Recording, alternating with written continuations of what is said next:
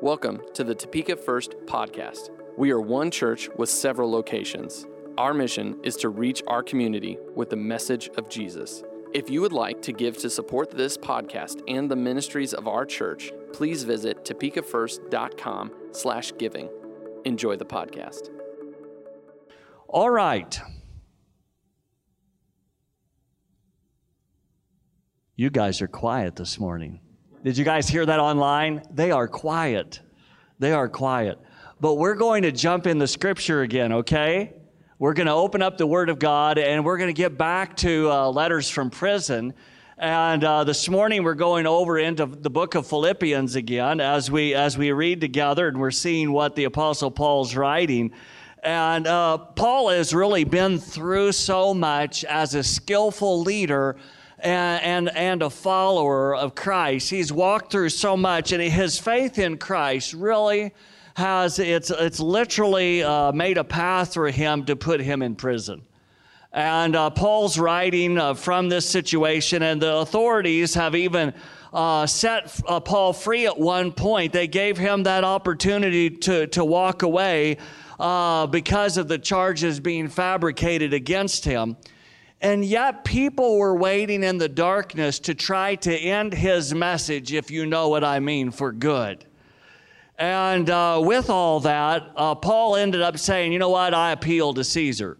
He said, I, I, I, appeal at this point. This is what I'm going to do. And that's what ends up uh, keeping him in this situation. And, and little did he know that he would be stuck in such a difficult or a challenging circumstance that he was facing. But this situation actually helped to spread the hope of Christ Jesus to the known world at the time. And for us, we have heard it too, probably because of the work that he did and the other apostles as well.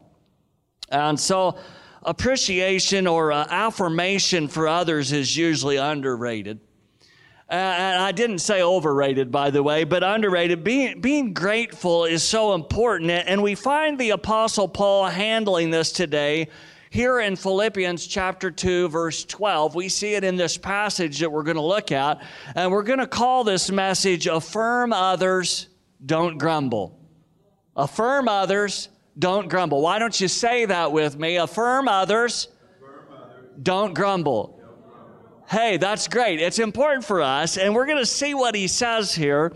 And we can all find uh, things in this world that we don't like. That's probably the easiest thing for us to do, right? Uh, that's easy. We can always find something that we don't care for. And we're actually in election season, as we know, in, in the middle of challenging times. And, griping and grumbling and pointing fingers is what October and no- November seem to be about. Okay, but we're going to we're going to make it through that. And so we need to be able to step back a little and remember what God is saying through some very difficult circumstances in the church through an apostle who was imprisoned for his faith in Jesus. Well, if you remember an overall message uh, in the letter of Philippians, uh, you, you, remember that that overall theme or that overall message really is joy, joy in suffering. It, and don't allow your lives to be shaped by the outward circumstances. We talked about that a couple weeks ago, but, but live out the life of Jesus in you through your life. Live out the life of Jesus. Don't let the circumstances rule you. And you can experience joy in Christ. It doesn't matter what the circumstances are because circumstances are what they are, right? But the Lord doesn't change, and we can depend on Him no matter what the circumstances are. So, we're going to read a portion here of this letter to the church today, and uh, it's uh, as if God is speaking to us as we read today, and allow Him to speak to your heart as we read this.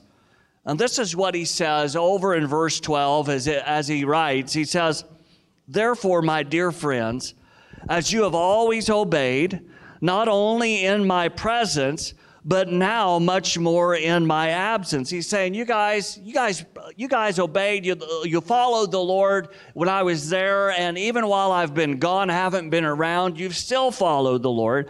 And he goes on and says, continue to work out your salvation with fear and trembling. For it is God who works in you to will and to act in order to fulfill his good purpose. Do everything without grumbling or arguing, or some would say complaining, so that you may become blameless and pure children of God without fault in a warped and a crooked generation. Then you will shine among them like stars in the sky as you hold firmly to the word of life. And then I will be able to boast on the day of Christ that I did not run or labor in vain. It's like Paul is saying, it's like if I see that you guys are following through and we see God's working in your life, and I feel like that my work is, is not useless. That he served and he, he even served time for his faith and it wasn't useless. Then he goes on here in verse 17 and he says this but even if I'm being poured out like a drink offering on the sacrifice and service coming from your faith, I am glad and rejoice with all of you. So you too should be glad and rejoice with me. He said, "I'm being poured out." You know what that means? That's it's kind of a it's a word picture there. It's actually a word picture of libations, or where they would pour out a drink offering to the Lord and, and in worship to the Lord. And basically, he's saying, "My life is being poured out as worship to the Lord." You know, we can't leave behind a key part of this passage that we find over here in verse 12 and, uh, and, and in verse 13, it's really an amazing part of the, the good news. It's a reminder that there is a partnership with, with you and God when it comes to your salvation from the tendency to sin or to ignore God's direction in your life. It's a partnership. It's not a one sided thing, but we, we partner with Him. So here's the first point this morning. So I'm going to lay these points. I got a couple points for you, going to be real simple. And, and this is the first one. And the first one is this put some effort in it. I put that in red in my put some effort in it. And you say, well, what do you mean? Well, work out your salvation. Now, some won't really like that statement, but, but it's Paul's, and we need to be able to grasp what he's saying here. Uh, because if we if we put effort in following Jesus, it's not as likely that we'll be grumbling or complaining or arguing. And it's here that so many people get things confused. They say, work out your salvation. What's the deal with that? Well, uh, they either think that God uh, hands out grace with no strings attached uh, so that they can live any way they please, uh, which is not true. That's one side of that. Or they hold on to the idea that, that they have to do everything perfect or God is going to pull the rug out from them, from underneath of them, and they can't go to heaven simply because they're not exactly perfect in and of themselves. But, but that's not true either. Those are two extremes that we see in the world today when it comes to faith. In the last couple decades, the spiritual pendulum really has swung to the idea that God's grace has no strings attached to it. That means that people want to live this way because it uh, takes away their responsibility. They're no, no longer responsible to God, so they can actually live any way they desire to. Some don't want to put effort into their faith, and it's an extreme that ignores the truth of God's word that He speaks to us and He's provided for us. But we need to live out a balanced life in light of the scripture. That's why it's so important for you and I that we open the Bible, that we open the good book, and we hear what God is saying to us as we read the pages or as we let our phone read it to us or however we do that but we allow it to come into our life and affect how we live. Now, Paul's specific exhortation was to work out our own salvation. Now, let's talk about that a little bit, little bit because the biblical teaching of salvation needs to be understood in order to understand what Paul is saying here. So, salvation has many aspects to it, including the present or right now.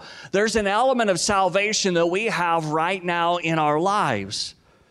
But you, you, you have been regenerated or you have been renewed when you come to faith in Jesus Christ. It's a transfer, transformation that it takes place in the heart. And regeneration, I know that's a big word or a, a word for renewal, that introduces you into a life with responsibilities. And we think about that, we say, a life with responsibilities. I thought this meant, I thought this was a checkout free card. I thought it meant everything was free and we could do anything we want. Well, what it means is we've been saved and forgiven so that we can live for Him, which means responsibilities, right?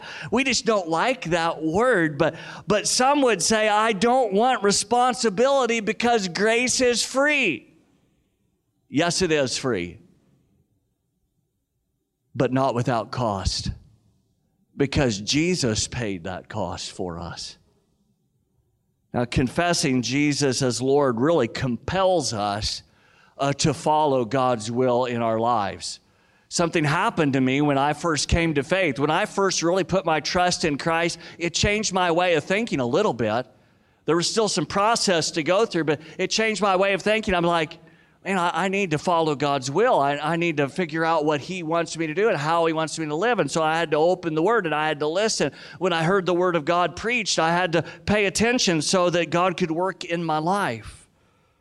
So, uh, confessing Christ compels us to follow His plan. And it really comes down to this working out your salvation does not mean working for salvation.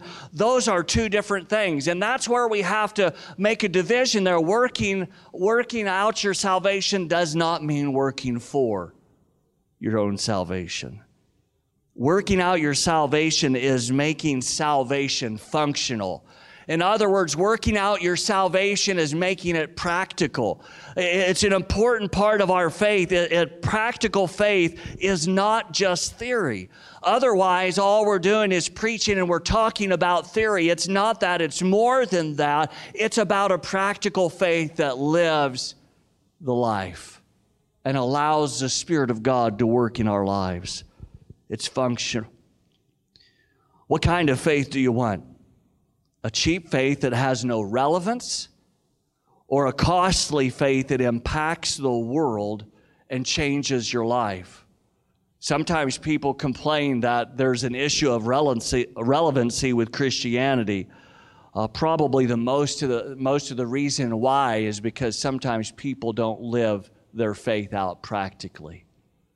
If we will live it out practically, then we will see the change. When I when I used to teach for uh, community college, I, I taught in automotive technology, and in the classroom uh, we taught theory. We taught how things worked. We thought we taught them all the how these functions work in the automotive world, and and, and also how we could repair those things. It was uh, it was the theory side of it. It was in the classroom, but there had to be a point where we stepped out of the classroom, work, go into the lab or into the shop, and we actually put the students had to put their hands on the cars with some of these problems, because if they didn't have that hands-on experience or if they didn't practically applied what they learned in theory, what value is that? Could you imagine if one of those students would graduate from a program like that and then they go out there in the industry and they trying to work on your, your computerized cars that have about 60 computers on some of them?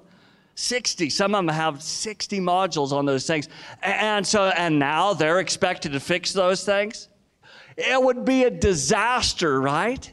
It'd be a disaster. And, and really, for us as followers of Jesus, we understand that, that when you're in worship, a worship service like this, you are simply in the mixture of the classroom. You hear the Word of God. You're also in the lab or the shop, so to speak, in worship time because you have a chance to taste and experience Christ for yourselves. That's why worship engagement is so important. I know we would sang some new songs, and a lot of uh, a lot of us, when we hear a new song, we have to kind of get that in our minds and get that in our spirit, so that we can then use that as a tool to fully worship our Lord because He has done something for us in our lives. So you're also you're also like I said, you're in that lab, so to speak. But ultimately, you will leave this building And when you do, it's you are entering in your workshop of faith. You're actually leaving this place. And yes, that we call this place the church, but we know better. This is just the building that the church meets in. And as we meet together, we are built up and we are strengthened so we can go out and live out our faith in a practical manner because that's what matters.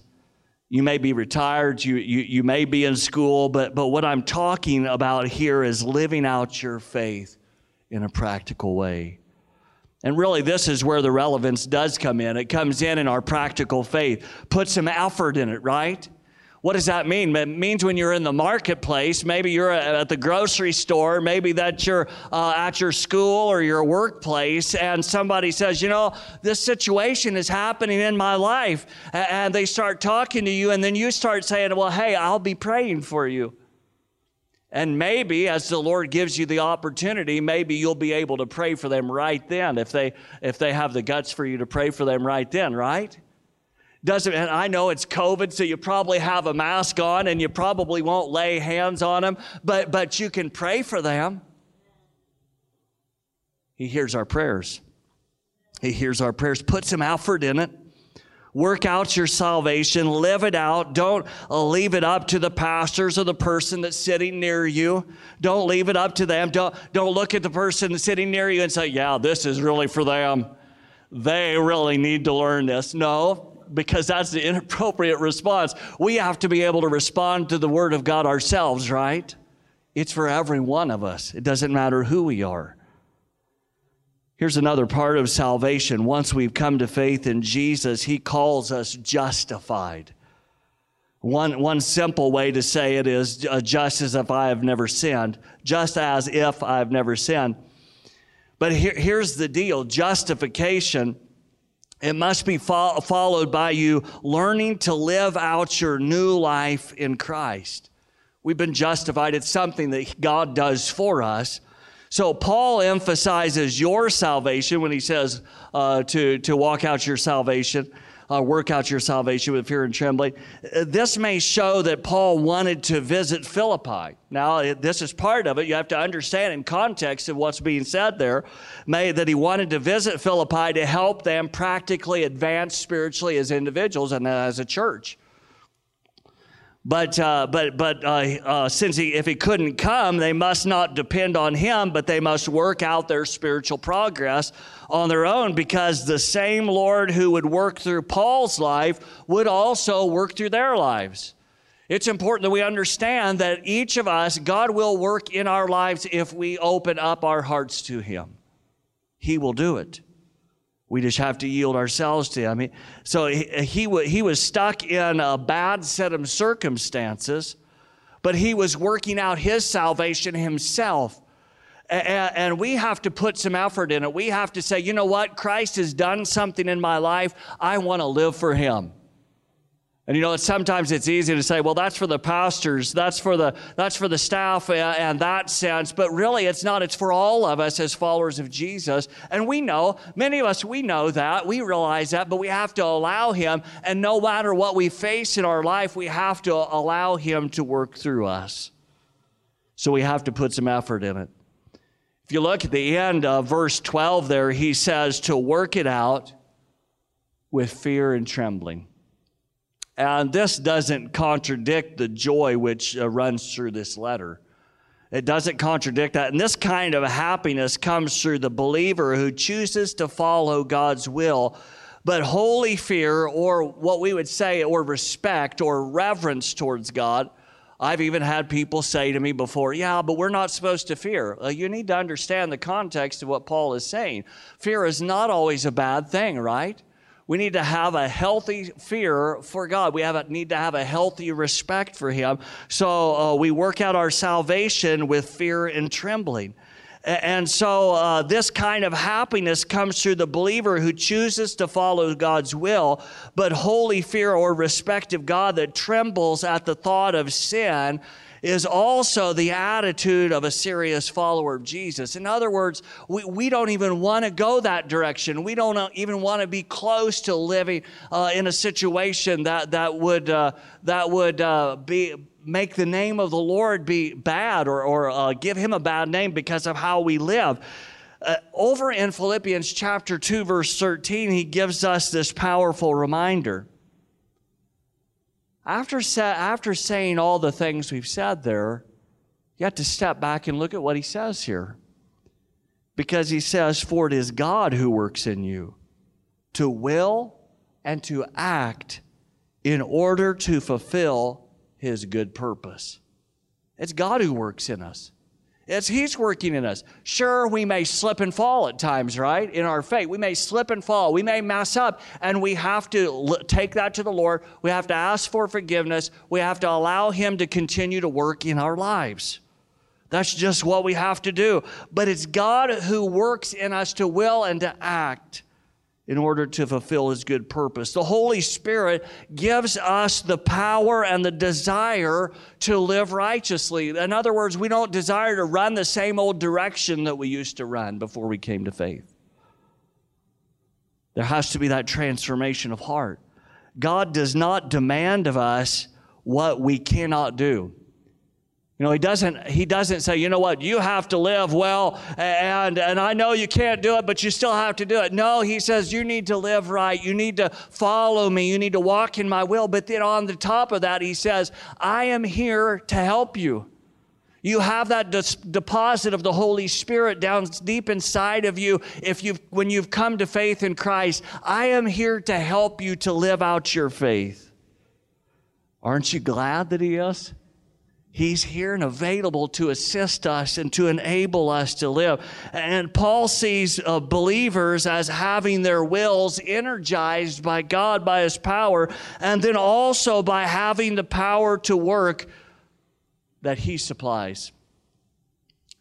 Put some effort into serving Christ, allowing Him to work through your life, and then He will back you with His ability to live for Him. He'll back you. He'll give you the strength to do it. There's a second part of this, and it really is the center of our message today. And this second part is affirm others and don't grumble. Now, we live in a time of outrage. That's what they consider this time that we're in. Some would call that, there's been some books written on it. We live in this time of outrage where people seem to only focus on what drives them crazy. What really annoys them seems to be the things that they focus on all the time. And, and uh, but if you're if you're willing to grow and focus your effort on serving Jesus, you may be less likely to grumble and worry about what others have done. Look, look with me here what the Apostle Paul says here in verses 14 to 16 again. And he says, do, uh, do everything without grumbling or arguing, so that you may become blameless and pure, children of God without fault in a warped and a crooked generation. Don't you know it, right? Don't you feel like we live in a warped and a crooked generation? Things have really went to the side in some sense. But then he says, then you will shine among them like the stars in the sky, as, as you hold firmly to the word of life. So it's important that we uh, hold on to the message of the gospel, that we hold on to the teachings of scripture so that no matter what we face in this crooked and twisted generation, that we can serve him faithfully. Now, I think some of you may have thought in your mind, oh, yeah, it's this generation over there, or it's this generation over there. I'm sorry, friends, but the fact is, it's not. It was my parents' generation my parents' parents' generation, the generations after that, my generation, the younger generations. It, the reality. All have sinned and fell short of the glory of God. We have now what we have because the generations before have made decisions that have brought some of the things that we have today. We must be honest with ourselves. And then we must recognize the fact that we must serve the Lord faithfully no matter what we face. We're all in this together. We're all in it together, and we have to look to the Lord who is the one that can help us. Uh, it can be so easy to be able to grumble when we lived in a warped, warped and crooked generation, but we all know what complaining is. if you've had children or if you have children in your life or friends uh, and maybe you've went on a, a, trip and you probably know what it's like to get, go on a trip across across uh, you don't even have to go across the nation. You can go across the town sometimes and have the kids in the back and, and other family beside you, and you're driving down the road. And the next thing you know, uh, while you're in there, the kids are on their game of whatever kind it is, and, and you're driving along, and then somebody in the back says, Hey, it's too hot in the car, and they're complaining. And you say, Okay. And so you turn the air conditioner on you wait about 10 minutes or so, and then that next thing you know, you hear somebody say, It's too cold in the car. And so you, you try to moderate it a little bit, and you say, Okay, they'll be better in the back now, they'll be okay. And then the next thing you know is the person beside you, I'm too freezing. And so you're trying to adjust that. Isn't that why some of the vehicles now have, have it cools it uh, in the back or in the front or this side or that's? There's so many things. Yeah, we all we all want it just right, don't we? Complaining at times. You can't make everybody comfortable, right? They say, however you say it, the old saying is that you can please some people some of the time, but you can't please all of the people all of the time. And that is why we have to be able to work together.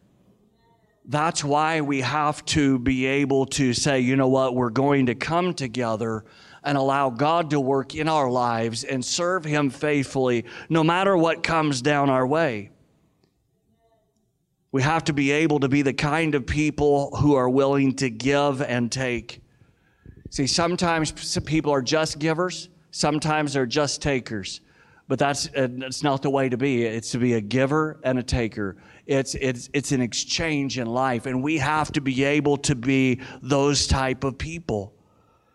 Now, the first word that Paul uses here describes the, the grumbling discontents among, among the congregation. He's really looking back into the Old Testament. And the second word here dis, de, depicts the uh, evil reasonings and disputes uh, that, that, were, that were in the congregation as well, that usually follow, uh, follow the grumbling. You have to ask are, are these directed against God? Or are they directed against others? And that's really the question here when you look at this passage in the context, but the reality is they are directed against God and they are directed against others, and it could be either or. So it's important for us to understand what he's saying with these words. And the message from the apostle really is influenced by Deuteronomy chapter 32 5. You can look that up on your own at some point. And then the example of Israel's complaining was mainly against God, but also against Moses as well, who was their leader at the time. And Paul used the same Old Testament message to instruct the church over in 1 Corinthians chapter 10. So Paul has dealt, uh, has dealt with unity in the congregation, and he's already mentioned it over here in chapter 2, verse 2. And then, then we'll see it again over in Philippians chapter 4, verse 2. So it's important for us to understand that no matter what we face, we have to make sure that we need to be careful in how we relate to others. All of us, right? I have to learn that myself, right? We all have to learn that. And I would say that Paul's command to do everything without complaining and arguing covers both our relationship with God and with each other. It's going to cover both of those. And there's times that, yes, that we may complain to God, right? But we need to keep that in a good context. And one of the Psalms talks about that. I'm not going to go into that this morning, but talks about that and how we can we can give our complaint to God and then finally we can leave it in his hands and then we can trust him that he will work it out in our lives because He is faithful and He cares for His people. He loves us. Uh, it doesn't mean that we can't have an honest, solid, uh, solid questions and interaction because we must have that interaction uh, in difficult times today. But those conversation exchanges uh, uh, we need to affirm each other and to abstain from grumbling or complaining. You say abstain from grumbling. I've never heard a pastor talk about that. Abstinence with it when grumbling, yeah, well, Abstinence, usually people think about sex outside of marriage. They think about abstaining from alcohol or those kind of things. That's what they're usually focusing on. But really, abstinence is also about anything that gets in our way in lives, in our lives that hinders us or hinders the work of God. And there may be some times that we have to abstain from those things so that we can see God's work. Listen to what Paul wrote over in Ephesians chapter 4 chapter 4, verse 29. Should be on the screen for you this morning. And, and, and, the Apostle Paul said, he writes this Do not let any unwholesome talk come out of your mouths, but only what is helpful for building others up according to their needs, that it may benefit those who listen. So, how we talk, how we deal with things uh, is important. And now, if you'll stop, if you'll stop and think with me about this command, even here, some may uh, think that he's just talking about uh, vulgar language or filthy language and that kind of thing. And I agree that he is. That would be included in that. It's not thrown out there. That's part of it as well. But but even uh, uh, but if your if your talk or your speech ends up being destructive and it tears down, it can be a problem. And usually it's a problem for those that speak more, right? Isn't that the case? Usually our greatest strength, and so now, now I'm here in the spot, right? Because uh, usually those with uh, uh, their greatest strength is also usually their greatest weakness, right? So we have to make sure that, for myself, it's the same thing.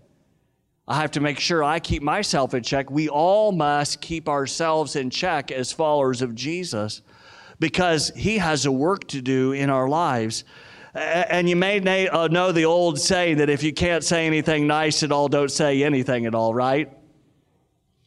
There, there was a guy uh, from uh, the 20th century. His name was Edward. Edward. I'm going to mess his name up, Steichen, but uh, he he became one of the world's most renowned, renowned photo, uh, photographers back in the 20th century. And uh, he almost gave up on the day that he shot his first pictures. At, at 16 years old, uh, he got his first camera, and with that, he took 49 pictures, and that's a lot in the early days, right? Uh, he took 49 pictures, and I'm sorry, he took 50 pictures. And out of the 50 pictures, uh, 49 of them were failures. And his dad wasn't too happy with him. Uh, the guy come from Luxembourg, but he, he moved to America. And his dad wasn't too happy. happy. He's like, you know, you, have uh, messed up all these pictures. 49 of these were terrible. Uh, but his mom said something different. Uh, she said, he said only one turned out, except for this one portrait of his sister at a piano. And, uh, but his mom insisted that the pictures of it, the picture of his sister was so good that it compensated for the 49 failures. A mother's love, right? But beyond that, if she wouldn't, uh, if, she, if she wouldn't have shared that with him, he would have quit and her her uh, encouragement actually convinced this youngest this young man to stick with his new hobby and he stayed with it for the rest of his life. But it had been a close call. And what tipped the scales was the encouraging words of his mom. That vision to spot excellence in the midst of a lot of failure.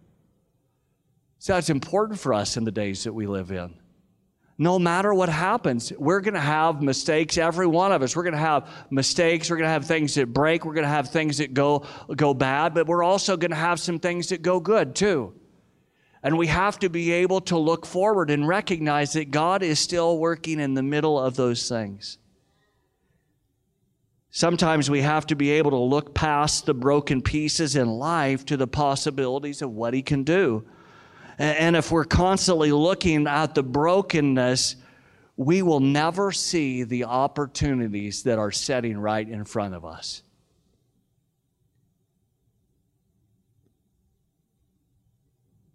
Imagine what it's like for the chaplains that are serving in our, our penal system, our prison systems. I've sit, I've sit across from the desk of those who are in there for a reason and, and know what that's like and the challenge of what that is. Could you imagine the chaplain saying, Is there value here? Absolutely, there's value here. There is value in every human being. There is not one person that ha- lacks value because God loves every human being. There is value, and we have to understand that. Uh, we can't be looking only at the brokenness. If we do, we'll never see the opportunities ahead of us. Over in verse 19, the Apostle Paul writes this He said, Do everything without grumbling or arguing, so that you may become blameless and pure, children of God without fault in a warped and crooked generation. And this emphasis in Paul's command falls on the word everything, which literally would mean all things, right? Everything. We put them together, compound word, right? It means all things which is actually the first word of this verse in the Greek Bible. That's the first word there, is everything. And most believers are able to do some things without complaint, right? We can do some things without complaint, right? Uh, right? I'm wanting to make sure you're here. Right, guys online? Yeah, we can do it.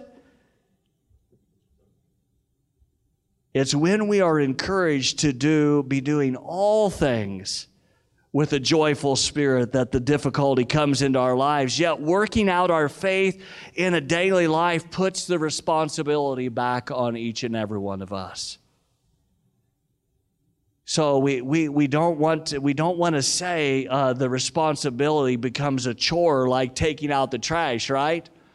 I, don't know about you. I, am the one that has to take the trash out at, at home, and, and, I don't do the greatest job. If I told you I did, Jody would be on me right now.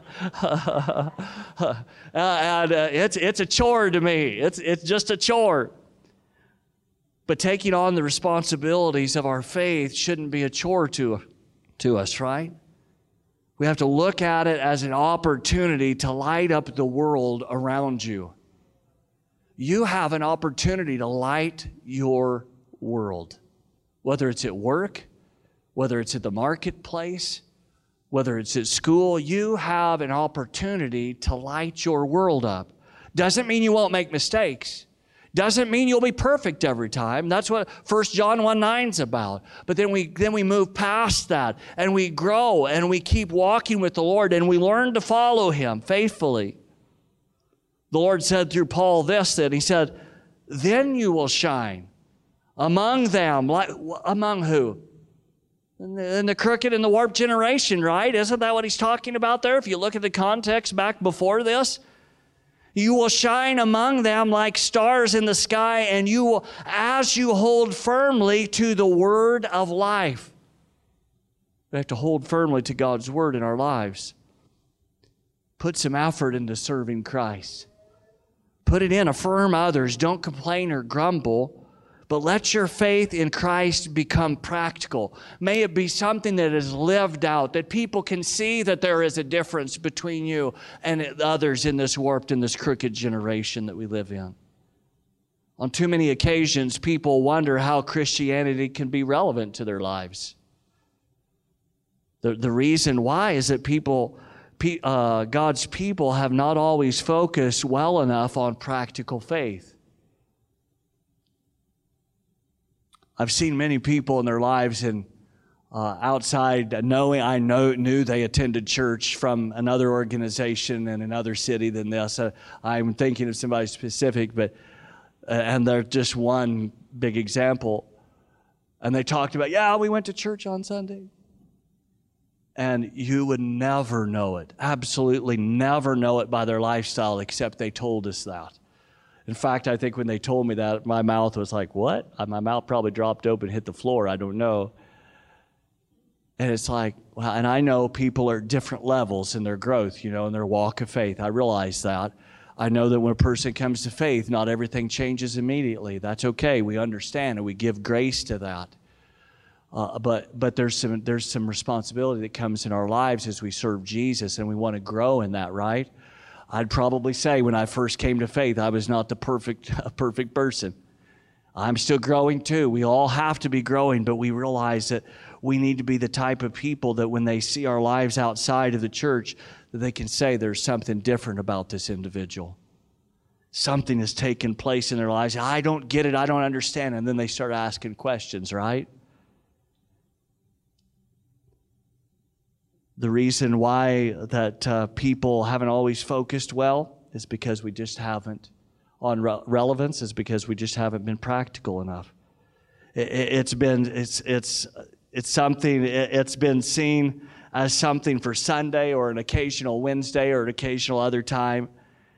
But this has to change if we're going to follow the great commission of Jesus as the church. We have to follow this great commission. As we wrap this up this morning, are you willing? Are you willing to put some effort into your faith? Or as Paul said, work out your salvation. Don't limit yourself, uh, but, but stay open to God's leading in your life. And in the tough days, make the choice to affirm others. Don't complain, but be willing to be the answer for challenges in the times that we live in. We have to be willing to be like that, become a person of encouragement in a world of discouragement.